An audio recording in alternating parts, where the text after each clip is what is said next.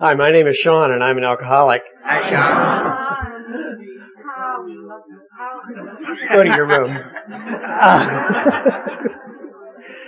and because of the miracle of Alcoholics Anonymous and a loving God and a great sponsor, I've been sober since April 24th, 1974, and for that I'm very grateful.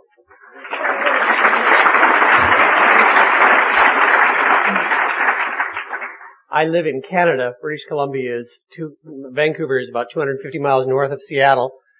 So I'm a Canadian. We're, we're not that different from you. Kind of what we are is, is unarmed Americans with health care.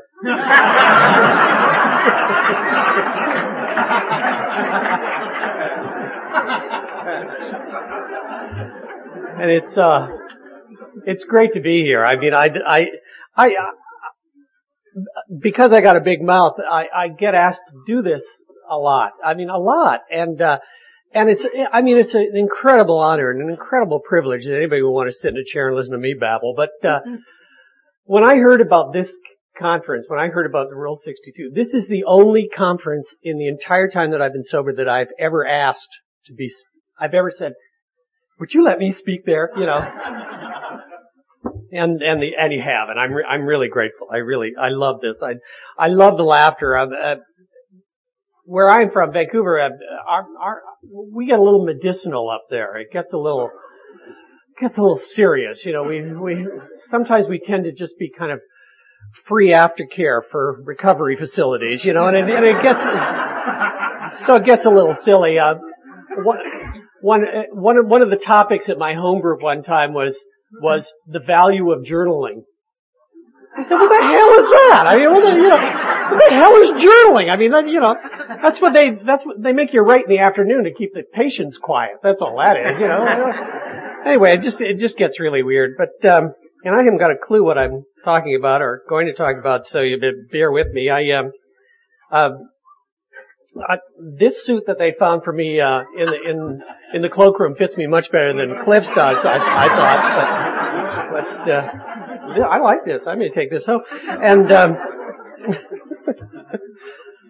I got off the plane. I mean, I just I, I got off the plane and, and I'm I'm coming up the jetway and there's all these people standing waiting to meet people. You know, a couple of, a couple of them with signs, and I I kind of went like this and looked. And standing over here are these three insane women. One with this unbelievably stupid hat on it. Oh, my people!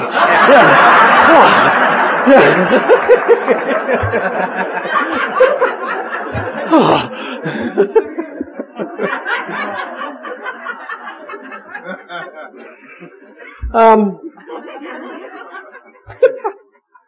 I've been having some interesting times lately. There, there's a Chinese curse, may you live through interesting times, and, uh, and, uh, I've been living through some interesting times, and um, I'm I'm one of those I'm I'm one of those blonde, blue-eyed kids that got just fried every summertime. You know, I just got burnt to death, and and I also uh, uh, Cliff reminded me of some of my drinking, uh, you know, about sunburned mouths, and that kind of thing. And I, you know, I have I have come to on beaches, uh, you, you know, at, at like in the early afternoon because I was there from the early morning and I remember one time that I came to and I was, I had about third degree burns on this side and the other side was pitted from the gravel, you know. you know so that kind of thing happened to me a lot and, uh, and I'm, I'm now, uh, over 50. So, um, um, about a month ago I got to sit in this little room with one of those, one of those hospital gowns on that tie up the back. And, and this, these six doctors came in and they looked me over and uh and then they all went out and then one I guess they drew straws and one of them came back in and said, "Now here's the deal, Sean." And I said, "Yeah, I'm really anxious to hear this one." And he said, uh "We can remove 90% of your ear or we can uh, we can do a, a, series of radiation treatments to uh, to cure the tumor on your right ear." And I said, "Gee, I mean, there's six of you and one of me. How much does my vote count?" and uh, he said, let's start with the radiation. So I said, gee, that'll be fun. So I just finished three weeks of radiation. What I've done is every morning I've gone in and and and what my right ear feels like is that they put it in a microwave every morning. I mean, it just it, it now I know how hamburger feels. I mean, I'm I'm I, I may turn into a vegetarian because of this, but uh, um, so, so, uh, he said, now if, if we have to do the surgery, we, we, what we do is we photograph the ear before we go into the, uh, into the radiation thing. And I said, oh, why is that? And he said, because we can make a prosthesis, a fake ear that attaches with a magnet. I said, oh, gee, that's interesting, you know. Oh man, let's talk about that for sure, you know. And he said it'll be a perfect match and it attaches, so I'm thinking, you know, oh, wonder, you know, I'm, I'm thinking, well, the, the interesting thing about, the reason I'm telling you this whole dumb boring story is that throughout this, I never thought about a drink. And that's a miracle for a guy like me. I mean, I thought about how I'm going to look at a page boy haircut, you know. you know. I thought about how I'm going to grow the world's weirdest comb over, you know. And then I got to thinking, hey, you know, this fake ear thing ain't so bad. You know, I could have like an assortment of them. You know, I thought, you know, I thought like a Vulcan ear would be fun. You know, and, and then you know, and then I could have one with jewelry on it. You know, just a lot of jewelry. That would that'd be good. And then I thought, oh, you know, and then the other thing is is that I could just kind of take it off, you know, and hand it to Bonnie and say, here, you take my inventory. I'm going to take a nap. You know. So it ain't all bad, you know. So,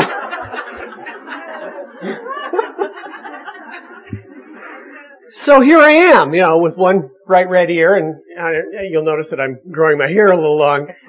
I mean, vanity does not die with sobriety. I have found, yeah, just creepy. I uh, and I, I, and the reason I'm here is that I, is that I I love to drink. I mean, let's get that out of the way. I mean, I just love drinking. I just love it. I loved everything about it. I loved I love the festival of it. I mean, I not only love the effect, but I love I love the rituals. You know, I love the I love the ice cubes in the glasses, and I love you know I love I love toothpicks with things on them. You know, I, I love drinking stupid things in coconut shells with umbrellas, and I mean, I, and I love the, I love the whole kind of thing about bar. You know, I love those intense intellectual conversations we got into. You know, reappointing the Supreme Court. You know, I love those, and I love those. Uh, I love those meaningful relationships that sometimes lasted all night. You know. and, uh, And I love those kind of heart-starting things, you know, when you come to at 11 o'clock in the morning with a wine hangover and you're lying next to it. and you don't know who it is. or what it is. and you don't know what you've done with it. Or what you promised it. And you have to, you have to get up and get out of there without waking it up. You know, finding your clothes and getting dressed real quick and kind of sneaking, out, you know, and I mean, that's bad enough, but one, one morning you come to and it's awake and it's looking at you and you look into its eyes and you realize you've become its it.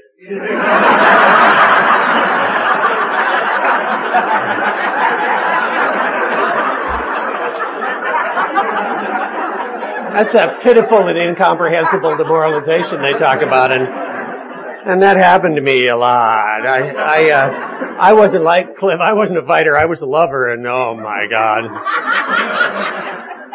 I, I, I became extremely grateful for blackouts. I mean, I just, I'm just so glad I don't remember some of that. I just, oh, the only trouble with being sober is, is that, is that they, it, blackouts kind of, you know, the, the, things you go through drunk after you've been sober for a while, they just kind of bubble up like lava, you know, they kind of go, they come to the surface, you know, so I'll be driving along the freeway and all of a sudden I'll go, you know, and, and Bonnie will say, oh, remembering something, dear?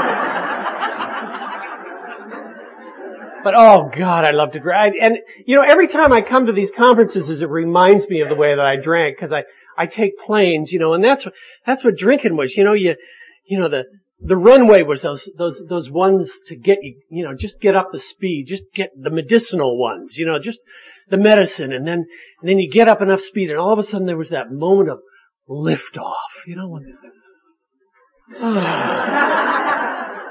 you know? When I was fabulous. when I was everything I needed to be, when I was, you know, tough but tender, you know, sexy but sensitive, great dancer but fast with my fists, you know, just, just wondrous, you know, and then the plane would crash.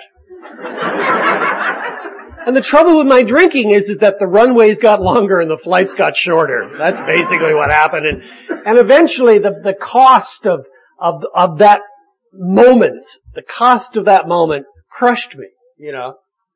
And, you know, Cliff talks about the eight minutes and that's what it was with me. I mean, I mean that moment was so exquisite when everything went together, when I was everything I needed to be that I became willing to pay a higher and higher price for it.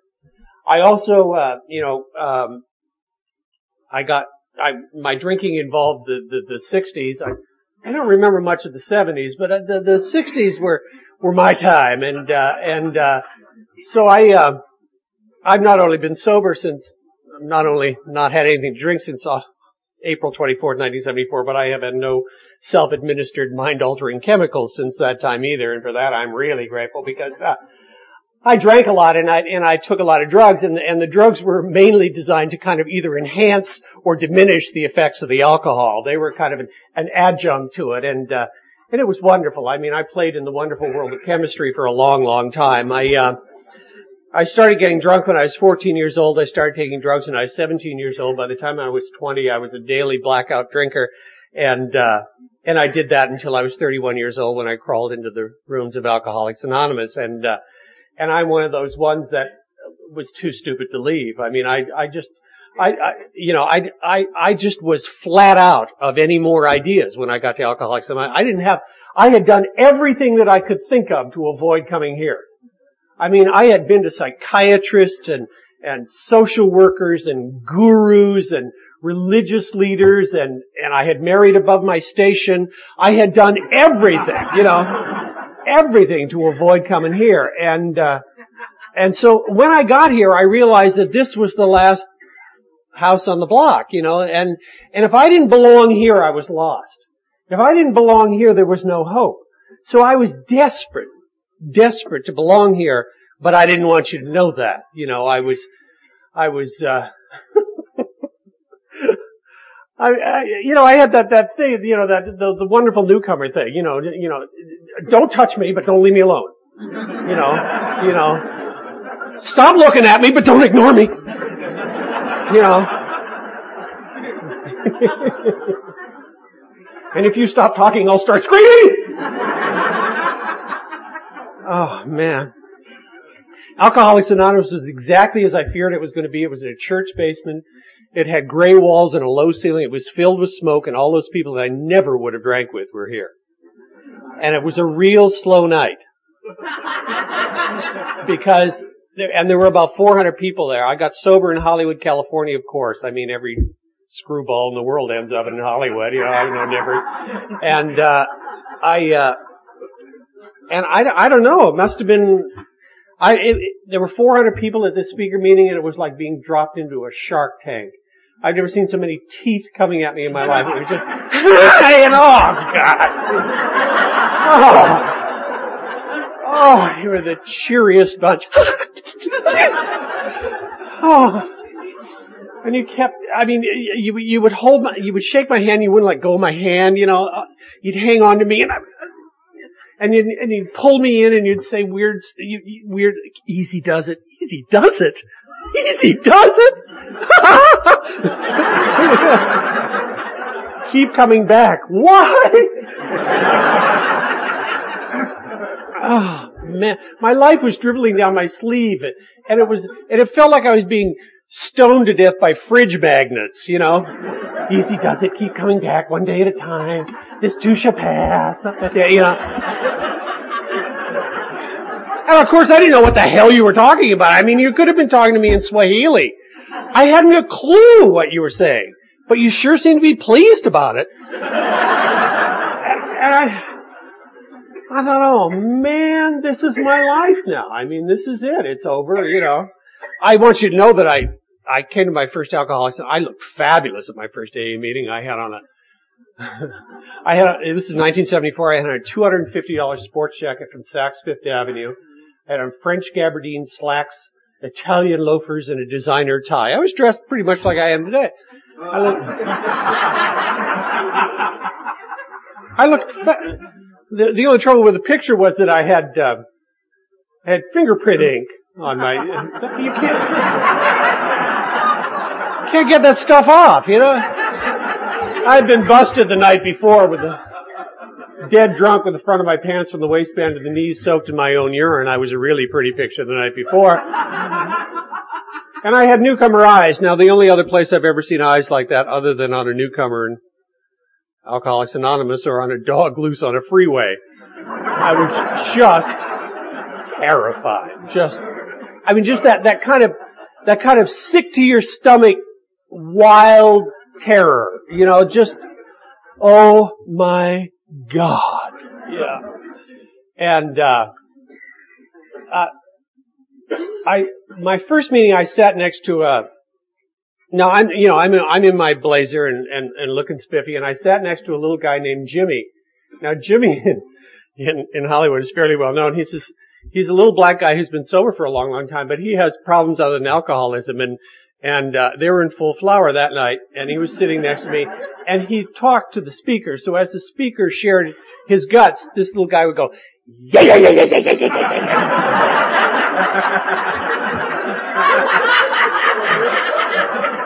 and then, and then we sing happy birthday and he loved to sing happy birthday at the top of his lungs and he, he had no rhythm and had absolutely no idea of a tune. Just screeching happy birthday. And I'm trying to be kind of, you know, I, I understand I gotta be an alcoholic Anonymous, but let's keep it light, man. You know, I mean, uh, you know, and of course every time he would make this noise, everybody would turn to look at Jimmy and I'm sitting next to Jimmy, like, I belong with him. I'm like,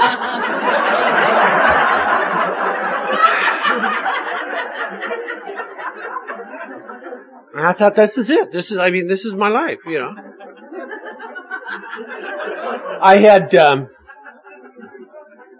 my wife wasn't at home the night that I got sober. Um, I was grateful for that. Thank God, you know, thank God she was, her pre-Al-Anonism was in full flower and, uh, if she'd have been there that night, we'd have figured out that it was their fault somehow that I had gotten busted and fingerprinted and photographed and and so she wasn't there, and, and for the first time in my life, I put together my behavior with my drinking, and that was, once you've done that, you're screwed.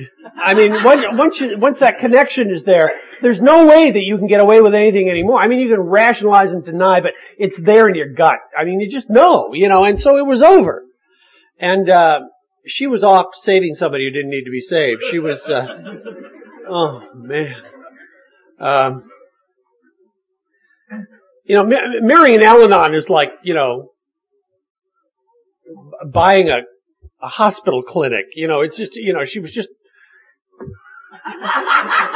man, she was concerned about my health and well-being to the point of almost killing me. But I, uh, so a week later she came back home and I, I had a week of sobriety and by that time the thing had happened. You know, I was just, you know, I, I, I, I, I hadn't had a drink in four days. I mean, I, I, I thought, oh my God.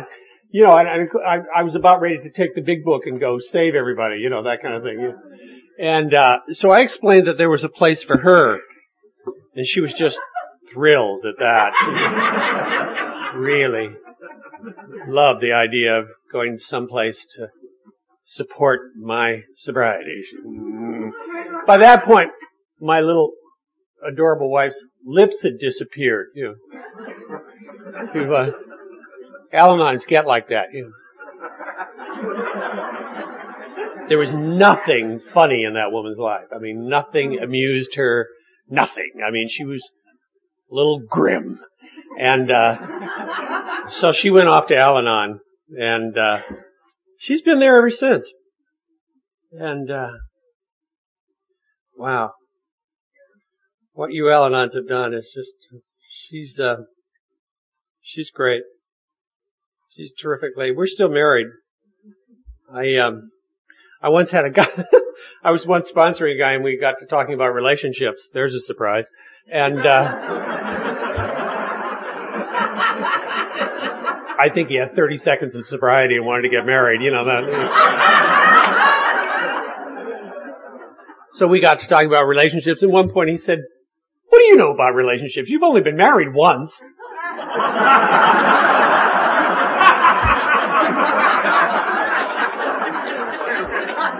I conceded. I mean, you're, yeah, you're right, man. I, you know, what do I know? do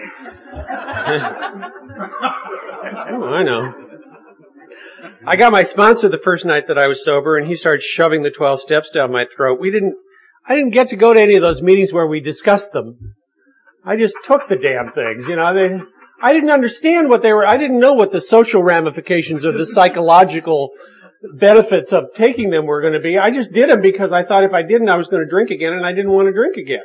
I was absolutely terrified that if I didn't do what I was told, I would, you know, that I was going to die. I loved the fact that it was that urgent with me, despite the fact that I looked kind of casual on the outside.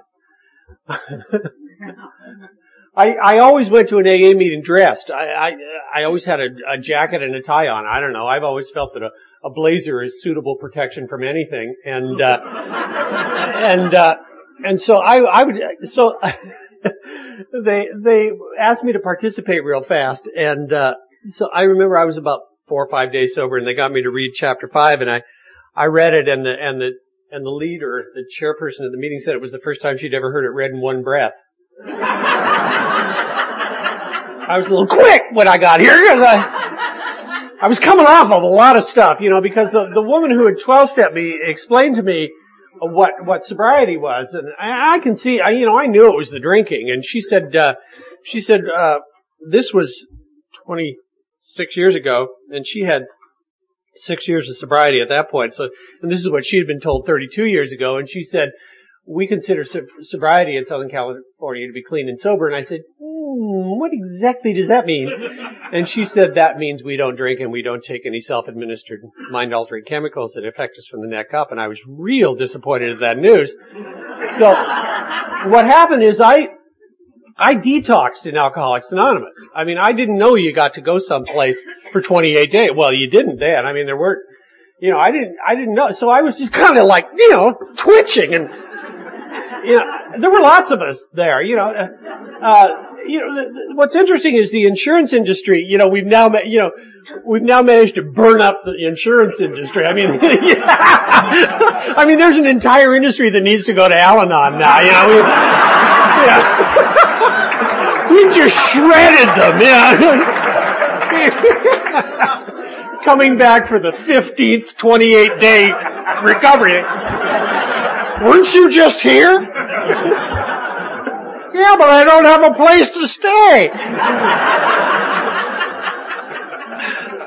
so now they're getting back to seven day detoxes. You know, come on, let's get them drinking the hell out of here. You know, and so we're starting to, we're going back to like the old days. I mean, I, the, I loved Alcoholics Anonymous when I got into it because it was kind of sleazy. You didn't want to tell anybody you were in AA. You know, ooh, you know. It was before I got to be the disease of the week. And, uh, so it was kind of tacky to be in AA, you know. and, and people used to have grand mal seizures in AA meetings. It was really kind of entertaining, you know. and some old timer would stick his wallet in the guy's mouth and then they called 911. And the meeting just went on like nothing had happened, you know. It was just great. But it scared the shit out of the newcomers. You know, you just go, whoa! You know? And your sponsor got to say, keep drinking, that'll happen to you. Yeah. Man, you know. You know, it wasn't if you keep drinking, you have to go back to Sunnybrook Farms for 28 days, you know. So it was real immediate, yeah. it was great. So I was afraid that I didn't want to do that anymore. I didn't, I, I did, there was a lot of stuff I didn't want to do anymore. You know about all the stuff we don't want to do anymore, you know. Dry heaves. Yeah. I haven't missed those. I don't know that.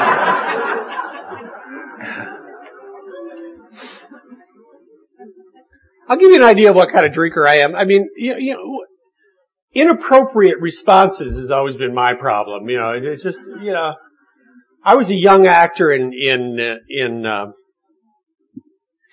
in New York City. I did a lot of musicals and stuff like that, and I I was kind of an up and comer. I was. Uh, and uh, I, I was dating this girl who who uh, invited me to a Christmas party on Park Avenue, and it was it was a, a very famous Broadway producer and his wife, and the movers and shakers of the musical theater were there for this this particular party, and me. I'm a you know I'm a chorus boy from one of the musicals, and I get to go to this party. I mean, it was an amazing break for me, and if I handled it right, you know, could be really good.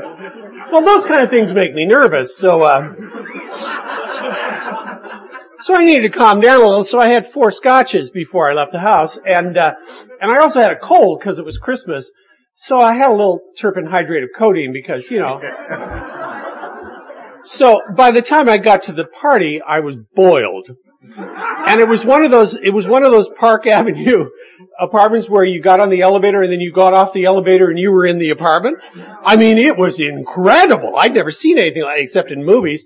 And across this hallway, which was about as deep as this room, was this perfectly white Christmas tree. Now this woman's, the reason they had this party every year was to show off her latest Christmas tree. She spent thousands on decorating, and they all had were different and had different themes. And this year it was all white.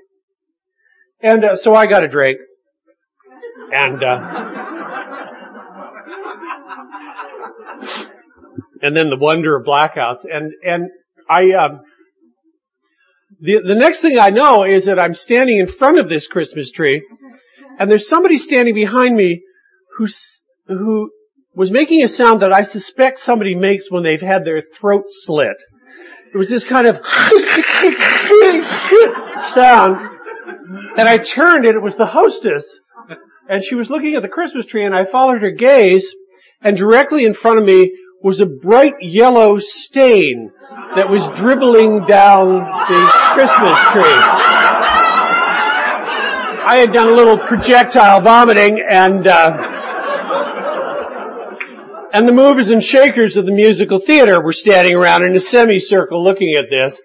And then the one, uh, God is very gentle sometimes with us drunks because I handed her my drink and slipped back into the blackout. And I don't remember anything else about it, but I didn't seem to be working as much after that.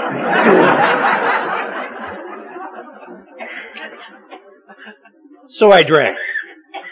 I drank a lot. And then the problem with this is, is, is I came here and you took away that moment. I mean, you took away liftoff. And I was angry. Because if you were going to take away liftoff, you damn well better give me something to take care of that. You better give me something. And so you started with the fellowship and, and massive amounts of coffee and ice cream and, and and it was just crazy. I mean, the wonderful thing about getting sober in Southern California, and I would imagine the same thing here, was that it was joyful. It was joyous. It was funny and silly and, and there were a lot of people who were at podiums spilling their guts and, and, and, and there was no, there was no segregation of it. I mean, what, what, what I was told is there's two kind of alcoholics. There's men alcoholics and women alcoholics. And that was it. I mean, there were no special groups while people worked on their issues, you know? There were no gay groups, there were no women groups, and there were no young people. We were all just in this room, just, you know, trying not to jump out of our chairs was what we were doing, you know? And thank God for that, because the women of Alcoholics Anonymous saved my life. I went to my sponsor when I was about four months sober and I said, I got a problem. He said, what now? And I said, um, I have an identity problem. Um, he said, oh, what? And I said, uh, I identify with the women when they talk. And he said, well, you idiot. That's because the women talk about feelings and the men talk about events. And you haven't had a feeling in about 12 years. and what they're doing is bringing up a whole lot of stuff. That's what's going on. I went, ah, okay. You know, but thank God for them because they led the way for me. I had no idea how to express emotion. I had no idea what my emotions were. I remember I remember calling my sponsor one time and he said, no, you don't have the flu. You're just angry.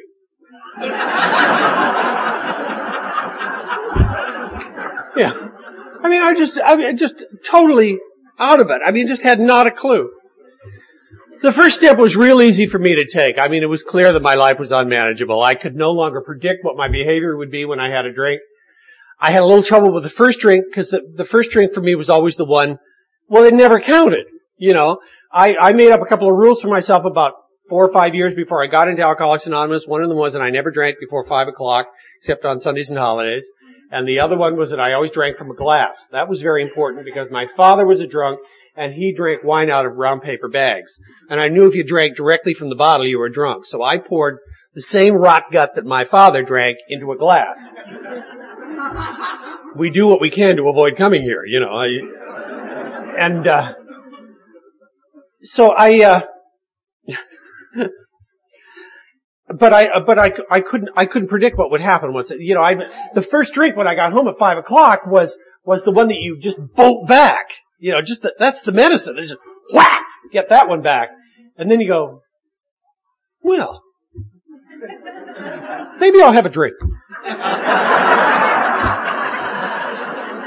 nah. Oh, nah. Yeah, no, yeah, okay. And then, you know, and then I was, I was drunk by, you know, seven o'clock in a blackout by eight o'clock and, you know, passed out at 11. And that was some really fun social drinking. Yeah. Oh man. Uh, my wife is in Al-Anon and she, they get to work the 12 steps and drink at the same time. And, uh, what? Well, if you call it that. I mean, if you ever watched Al-Anon's drink, it's just poignant. It's just pathetic. My sponsor, Milton and his wife Ruby and Bonnie and I go out to dinner and, and, oh God. And Ruby, Ruby's an Al-Anon and, and they, they occasionally, they decide they're gonna have a drink. So Ruby will say to Bonnie, do you want to split a beer?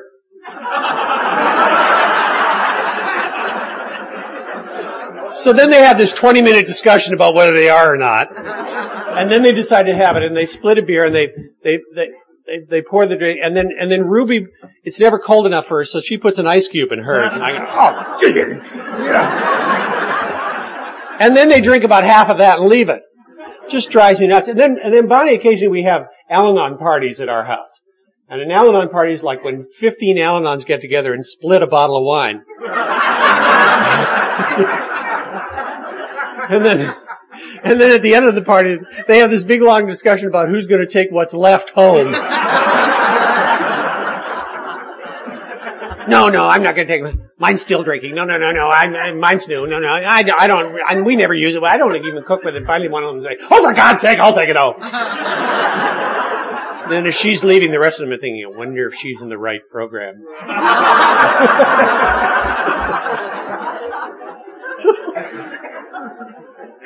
I love Al-Anons. Al-Anons are not merely people who are married to alcoholics. Al-Anons are people who attend Al-Anon meetings, who practice the 12 steps of Al-Anon, the 12 traditions, are in service in Al-Anon, and practice the principles in all their affairs. And my life has been graced by one of those Al-Anons for a long, long time, and I'm really grateful. I, um, the second step was, was, was a little difficult. Uh, I came to believe that, a power greater than myself could restore me to sanity. I, uh, uh, sanity was was was an issue that uh, that I had very little experience with, uh, and uh, I've been raised in an alcoholic home, so you don't have a, a, real kind of firm foundation to kind of base principles on or anything else. I mean, it's it, the one thing about being raised in a, in a in an alcoholic home is that is that you become extremely flexible as a human being. I mean, you you know you can kind of you can kind of handle just about anything because just about anything is happening. And uh, but I was going to AA in Hollywood, and there, I mean there were some heavy duty crazy people. I mean they were talking about eating their own eyeballs. I mean you know we're we're talking we're talking nutsos, and mine was a little lightweight. I mean I did I never did any rubber rooms or paper slippers or no doorknobs on this side. You know I I'm one of those nice upper middle class drunks. We went to therapists and talked about stress. And, uh, and they wrote prescriptions for us, thank God. And, uh, so I, crazy was a little hard for me, uh, neurotic, I, that was interesting, but crazy. And, uh, insanity. But I, I, I had been assigned a new best friend. He had six months of sobriety and couldn't drive. and uh, and he couldn't talk. And I had uh, I was new. I had no sobriety, and I had a car and couldn't shut up. So we. And uh, we were going to, we were going to a, a, a meeting on Friday night in Beverly Hills called Rodeo Drive. If you ever go there, uh, it's it's really fun. And uh, it's one of those meetings where you can't wear the same thing, you know, in every week. You know, you got you got to have a new outfit to go to this meeting. And uh, so we were getting ready to go, and and and and Rich had kind of thin hair, and it was the '70s. So what he used to do was he used to take what was left, and he would kind of comb it all forward, and then he would bend it over this way, and then spray it.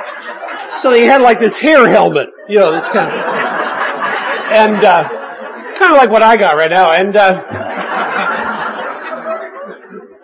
So it took him a while. While he was doing that one day, I, I picked up an old medical dictionary that he had and I looked up a definition of insanity. It was a great big huge long definition, but a sentence came out of the middle of it that enabled me to take the second step and the sentence was, a seeming inability to learn from one's mistakes. Let me run that by you one more time. a seeming inability to learn from one's mistakes medical definition of insanity. And that's what I had done. I mean, all my life I kept slamming up against the same brick wall. And whenever I was in any trouble, I never looked at how I got into the trouble. I just looked at how to get out of the trouble. So I never, I lived, as a practicing alcoholic, I lived, I lived an unexamined life. I mean, basically a moving target is harder to hit is basically, was my philosophy of life. Just keep moving. Never look back. And, uh, and so it enabled me to take the second step. The third step was interesting because I had been raised a, an Irish Catholic as opposed to a Roman Catholic, and I, uh, so I had I had trouble with that religion, and it hadn't worked for me, and I had laughed it out of my life, and uh, and so there I was forced to make a decision about turning my will and my lo- life over to uh, a God that I was supposed to have some kind of understanding. And I thought in order to take the third step, you had to have an understanding. What that means is no matter how diminished your understanding is, take the third step. And so I made a decision to turn my will and my life over to God. It doesn't mean that I, that I became spiritual. What it me- meant that I, that I had made a decision to take some steps to bring my life into line on some kind of spiritual principles. Basically, taking the third step is like deciding to buy a house. If I decide to buy a house, I don't live in a new house. If I decide to buy a house, I buy a newspaper. And then I read the real estate ads. And basically, I find a real estate broker and we go look at some houses and eventually I make an offer on a house and there's a counter offer and we come back and forth and, and then we go into escrow and there's a whole lot of stuff. And months down the line, I get the keys to the new house. The decision to buy the house is here, the new house is here, and in the middle of it are a whole lot of steps. And that's what the third step is about, is that I decide to take my some some steps in order to become a person who has some spiritual principles. And the first thing that I had to do was analyze the problem. And the problem was me. And so I had to write down everything I knew about me. And that's what the fourth step is about. And then what I had to do is take that and reveal it to somebody. Because I not only had led, led a life that was unexamined, I had never looked at my own life, let alone let anybody else look at it. However, if you knew, if you gathered 300 people together that knew me, you'd probably get the whole picture, but no one person had the whole story. So I took the risk, and it's the huge risk in Alcoholics Anonymous to sit down with somebody that I had not known very long and to reveal who I was. I did it with my sponsor. We recommend that. In the big book, I know they talk about going to ministers and doctors and all that kind of stuff. And I don't know. It just seems like a cop out to me these days. Uh, you know, and it, and it sounds like a great idea for me to go spill my guts to somebody I'm never going to see again as long as I live. I mean, you know, just kind of keep it all secret. But instead I took it with the guy who saw me the next night and the next night and the next night. And what was wonderful about that was the telephone conversations with my sponsor after I'd taken my fifth step decreased from half hour to like five minutes. I mean, you didn't have to do all the background stuff on all the problems, you know, because he had all the information. And then the dirty guy would do things like, you need to go over and talk to him because he has a similar problem to you and go over and I said, wait a minute, did you tell him? he said, do you honestly think you told me anything interesting in that? I, you know, to this day, I, I, I've heard probably 200, 250 fifth steps in my life in, in sponsoring. Let me tell you, the biggest responsibility as a sponsor is to stay awake.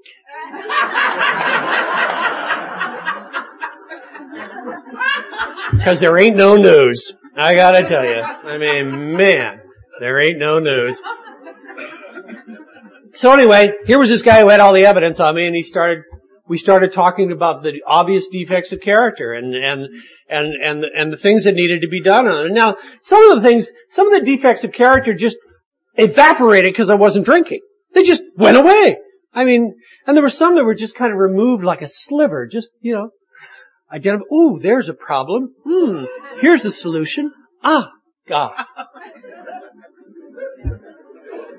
And then there's those ones that God cuts out of you with a dull stone knife and no anesthetic. Those are the ones that are my coping mechanisms, you know? The problem with being an alcoholic, practicing alcoholic, is you build a superstructure around your defects of character in order to keep your life contained. And once those things start changing, and they start dissolving and start going away, the superstructure is left. And that's the hardest thing to dismantle. It's ongoing. It goes on for the first 26 years as far as I know.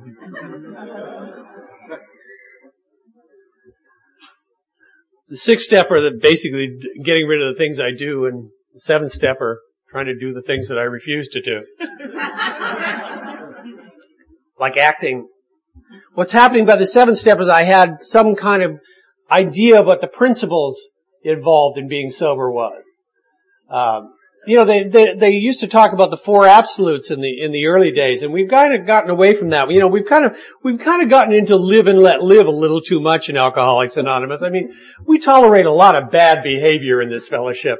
And, uh, and the wonderful thing is, is that I, I got hooked up with a bunch of guys that, that, that didn't do, you know, I, I went to my, I went to my sponsor one time and I said, you know, I, I'm, you know, I'm, I'm having, I'm having a little trouble. I mean, there, there, there, there's some people that are, Uh, that are, you know, like coming on to me, these AA meetings, and he said, stop doing that.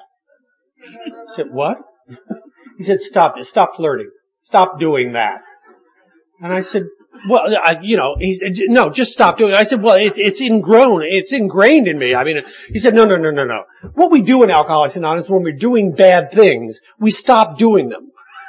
And the reason we stop doing them is then the reason why we're doing them comes to the surface. If you keep doing it, you never find out.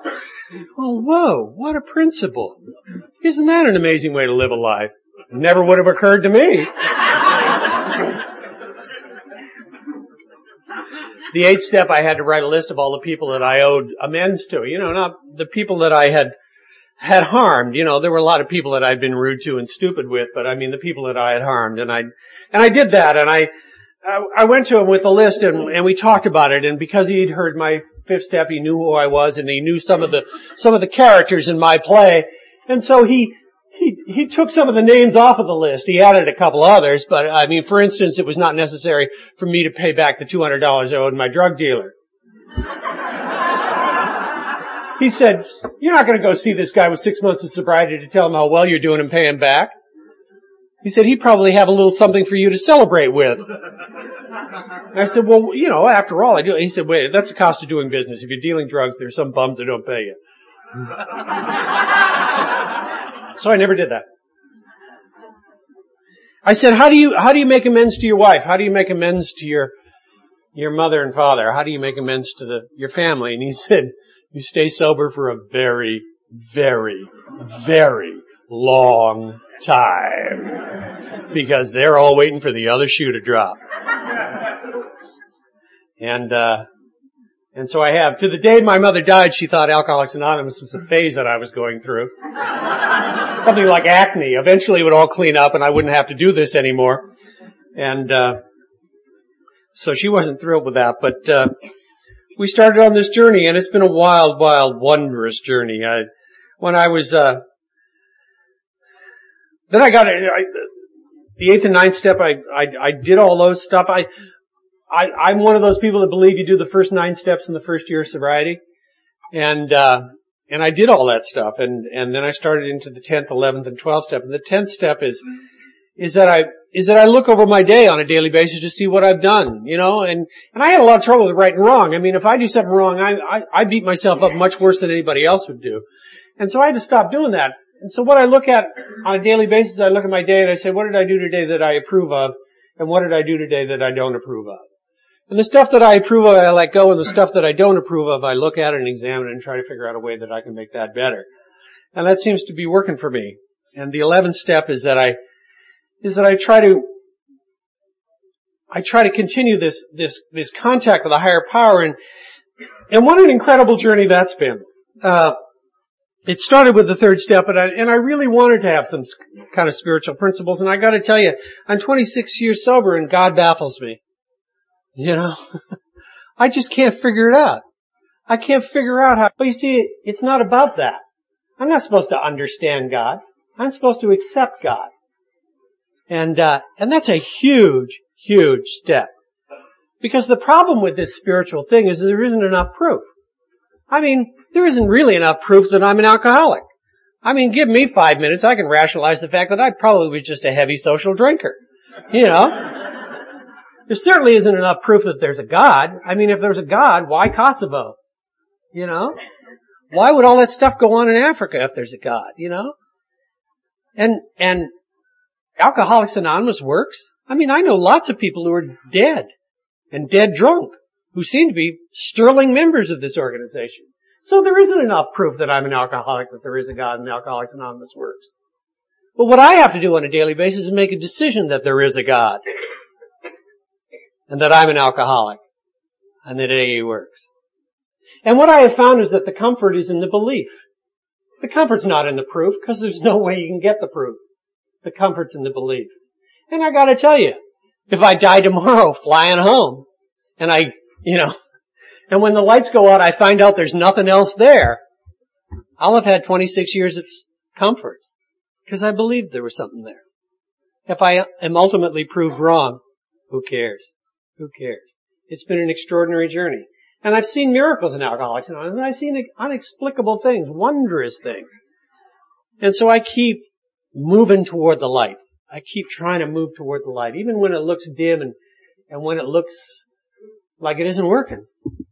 Of course, I was waiting for a spiritual event in the 12th step instead of having had a spiritual experience. I wanted an event. I mean, I wanted the wind to blow up my butt like Bill Wilson, you know. yeah. I want something big, man. I didn't, I didn't want this kind of slow revealing that there seemed to be some order in this life. You know, I want something big, man. And, uh, so far that hasn't happened to me. Uh, but the, the 12th, the beginning of the 12th step, and the 12th step is really interesting because there's three parts to it. And the first part is having had a spiritual experience as a result of this, of these steps. And, and that's, that's the promise in the second step. That's the promise that I'll be restored to sanity. You know? A spiritual experience is a restoration to sanity. I mean, I, I have some edges to that. But, I mean, I'm not crazy. I, I'm not crazy. I can't cop to that. I mean, I can't come to an AA meeting and say, I'm so crazy, I just shot my mother, but I'm sober. And people go, I mean, you know, I'm not crazy. I'm self-centered, I'm self-involved, I'm self-destructive, I'm selfish, I'm self, self, self, self, self, but I ain't crazy. And I can't deny that there's something spiritual that's going on. I can't deny that I've had some experiences that point the way to the fact that I'm, I'm living by some spiritual principles. And I carry the message whenever I can and however I'm asked and, and with, with people or with groups or however that, that comes down. That's, and, and the message basically is, if some smart ass like me can stay sober, anybody can. You know, the, the thing, the thing is, is you look around this room and it doesn't matter where we came from. It doesn't matter where we came from, Skid Row or Skid Place.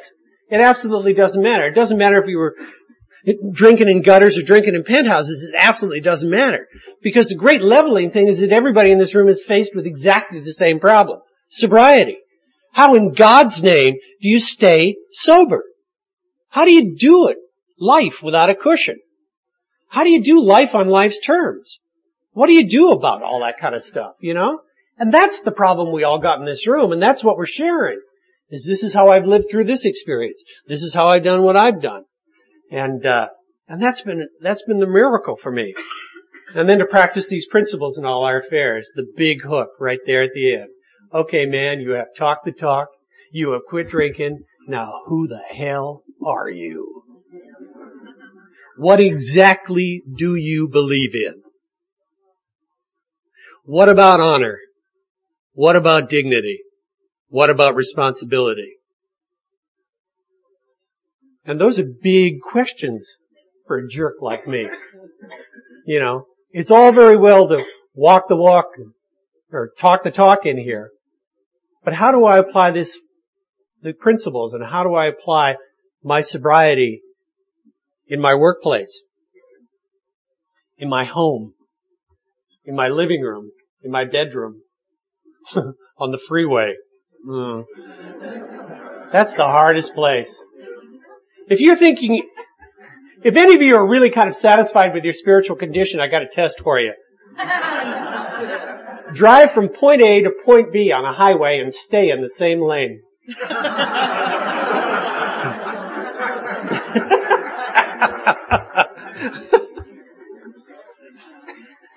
so I've taken these things back with me and, and, and, and, and taken them out there. And, uh, this year has been an extraordinary year. I've, I've had, I've, you know, I've, I've had grand times in Alcoholics wonderful times in Alcoholics. The, the thing is, is that what we promise you in Alcoholics Anonymous is not just a story. We promise you an adventure. I mean, it is, it isn't it? And like any great adventure story, it's got really, really great parts to it and really, really lousy parts to it, you know. Really bad stuff happens to people who are sober. And really great stuff happens. And the thing is, is that we're constantly re-given the equipment to deal with both success and failure. And I've had enormous amounts of success in Alcoholics Anonymous. And I've had some enormous amounts of failure. We all seem to have an Achilles heel in our sobriety. There all seems to be like one area of our lives that will not get fixed, you know? And it's just unbelievable. Mine is the work area. My, I, you know, oh man, it is just, you know, and I keep saying maybe there has to be a solution to this. And somebody said, maybe there isn't a solution. Maybe there's just management skills. I hate that. I just hate that. I mean, work has been really, really tough for me. And, uh, it looks like it's kind of straightened itself up now, but oh man, the last, the last seven years, I guess cycles are in seven years and I'm really looking forward to this next one. Ooh. I mean, all those no's, there's one hell of a big yes coming, I gotta tell you. I, uh, I was in a particularly disastrous uh, business uh, uh, endeavor with with somebody, and and uh, I mean it was, oh man, I mean it was one of those. It was one of those horrible. I mean, it wasn't like an explosion. It was like a slowly sinking ship. You know, it was like this. The business just kind of slowly capsized and then just kind of slid under the waves. You know, taking everything that I own with it. I mean, one of those really lovely, lovely things that everyone should go through sober.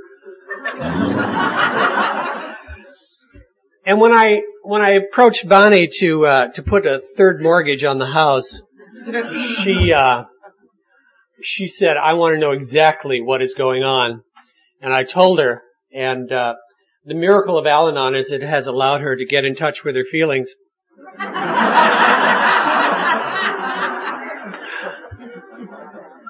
And she basically tore a strip off of me and poured kerosene on it and lit it. And, uh, and then we started trying to make all the things to avoid going bankrupt. And, uh, and we did it. We moved out of the big house and bought a, a condominium and, and, you know, it, th- this is not a, this is not a, a, I mean, we didn't end up on the street with all our furniture or anything, but I mean, for, it, it, was a very, very tough time for us. And then I went out looking for work and I'm in my mid fifties and it's, it's really swell being interviewed by guys whose skin hasn't cleared up yet, you know.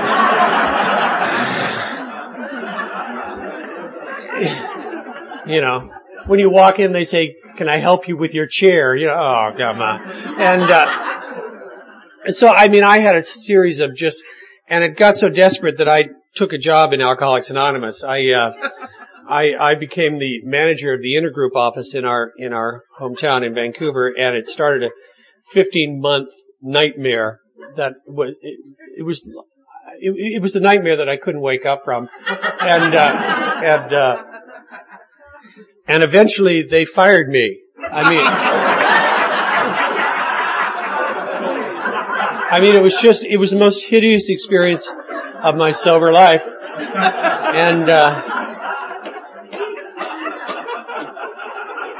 so I fired back and, uh, and, uh, we, we just, we just settled a, a, a wrongful dismissal, uh, arbitration in my favor in March. And thank God that was over because that was, that was hideous.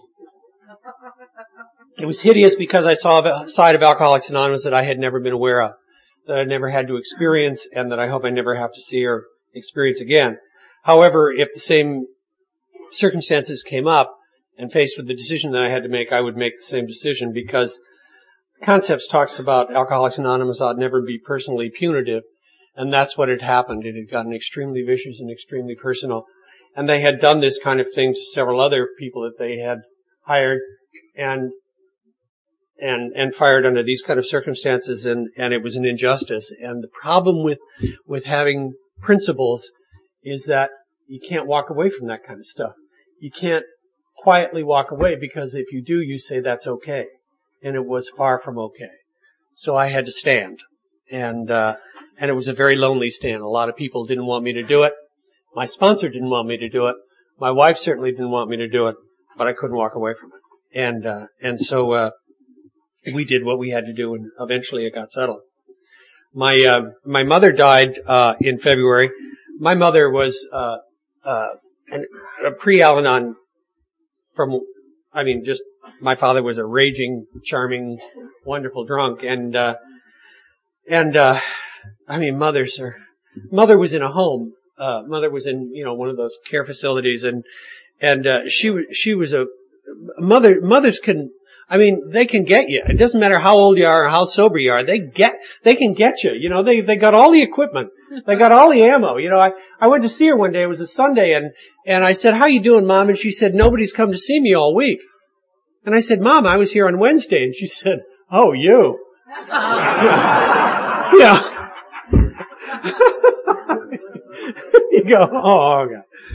So, uh, she had a, she had a, uh, um, a, a, a really major stroke and, and, and we took her to the hospital and, and she was on life support and, and my brother and his wife came and, and his children and, and my wife and my child were there and we were all around her bed and, uh, and we made the decision to take her off life support and it was a, it's a terrible decision to have to make. I mean, it is a terrible, terrible decision. Some decisions, some decisions, I mean, there's no clear, there's no way you can get away with that one. You know, the only thing you can do is mess, make the best of some lousy choices. And the choice was is that is that we would we would do that. And so we took her off the life support and and she started I mean she kept breathing and kept breathing and kept breathing and kept breathing and we are all waiting for the moment. She kept breathing and kept breathing and I mean, you know, four hours later we're still standing around and mom's still going strong and we thought, well, this is great, you know. And uh and so I said, I've gotta get a cup of coffee. And we all said, oh, let's all get a cup. So we go out into the hall and the nurse comes out and says, she's, she's, she's going. So we go running back in there. We're all around and, and it was clear. I mean, she, her, her breathing got very, very labored and, and eventually it stopped. And, and all of us felt it, you know, and, and, and everybody was kind of immobilized and, and I was standing nearest to her and, uh, and the nurse took her pulse and said, she's gone. And so I leaned down to close her eyes and said, goodbye, mom. And I kissed her on the forehead. And as I did that, she went, and uh, we all went,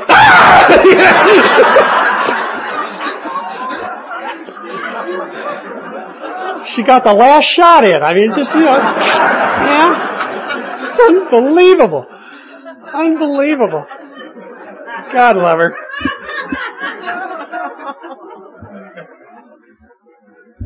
So then I went and uh, we we we took care of all that and did all that kind of stuff and uh, and uh, I, I, I got a, a, a call for, for a job and I went in to interview it and, and, and I got this job. It's a terrific job and the reason they, the reason they hired me is because of my age. uh, and my experience and, and, and they needed somebody, uh, I'm in, I'm in, uh, I, I do marketing stuff for, for a real estate company and, uh, and, and, you know, like 70% of the real estate agents are, are, you know, over 50 and so they needed somebody who could talk to them and, uh, so that's what I do. And, uh, and it's terrific and, and some of you know Kate.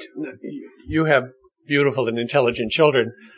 I have Kate and, uh, she's, she's extraordinary. She's, uh, now 18 years old and, and she's tall and redheaded and beautiful and, uh, she has a smart mouth. I I don't know where she got that from.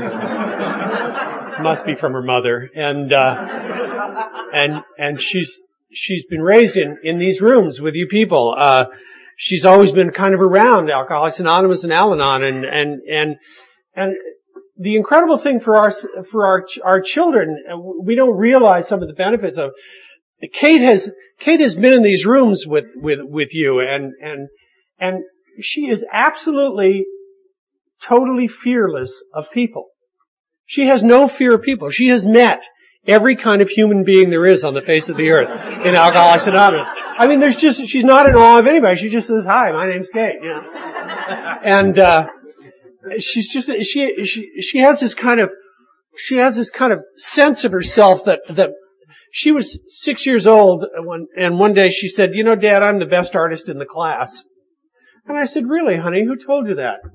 And she looked at me and she said, no one. I went, man, I mean, you know, I'm almost 58 years old. I can't make that statement. I mean, you know, I gotta have 150 people tell it to me or I don't get it. So she's, uh, she's off on her journey. She's going to Europe. She wants to go live in Europe for a year and, uh, and do whatever she's going to do. And oh God, probably fall in love with a gondolier.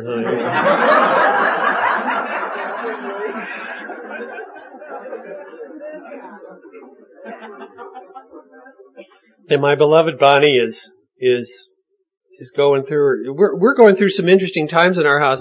I'm I'm I'm 58, Bonnie's 53, and Kate's 18, and and it appears that Bonnie and I are both going through menopause and, uh, and Kate's in puberty and, oh man. I mean, so we, we work on responding rather than reacting to each other and, uh, and, uh, it gets, it gets a little dicey sometimes, but it's, it's certainly not dull. It's certainly not dull. I don't know how the hell to sum all this up. I, other than to tell you that, uh, that I wouldn't have missed this thing for, anything, you know. I could have had one more drink and missed this whole damn thing, you know. I, I, I could have, I could have not known you. I could have not been here. And, uh, and I would regret that. Uh, you, uh, you've always been my teachers.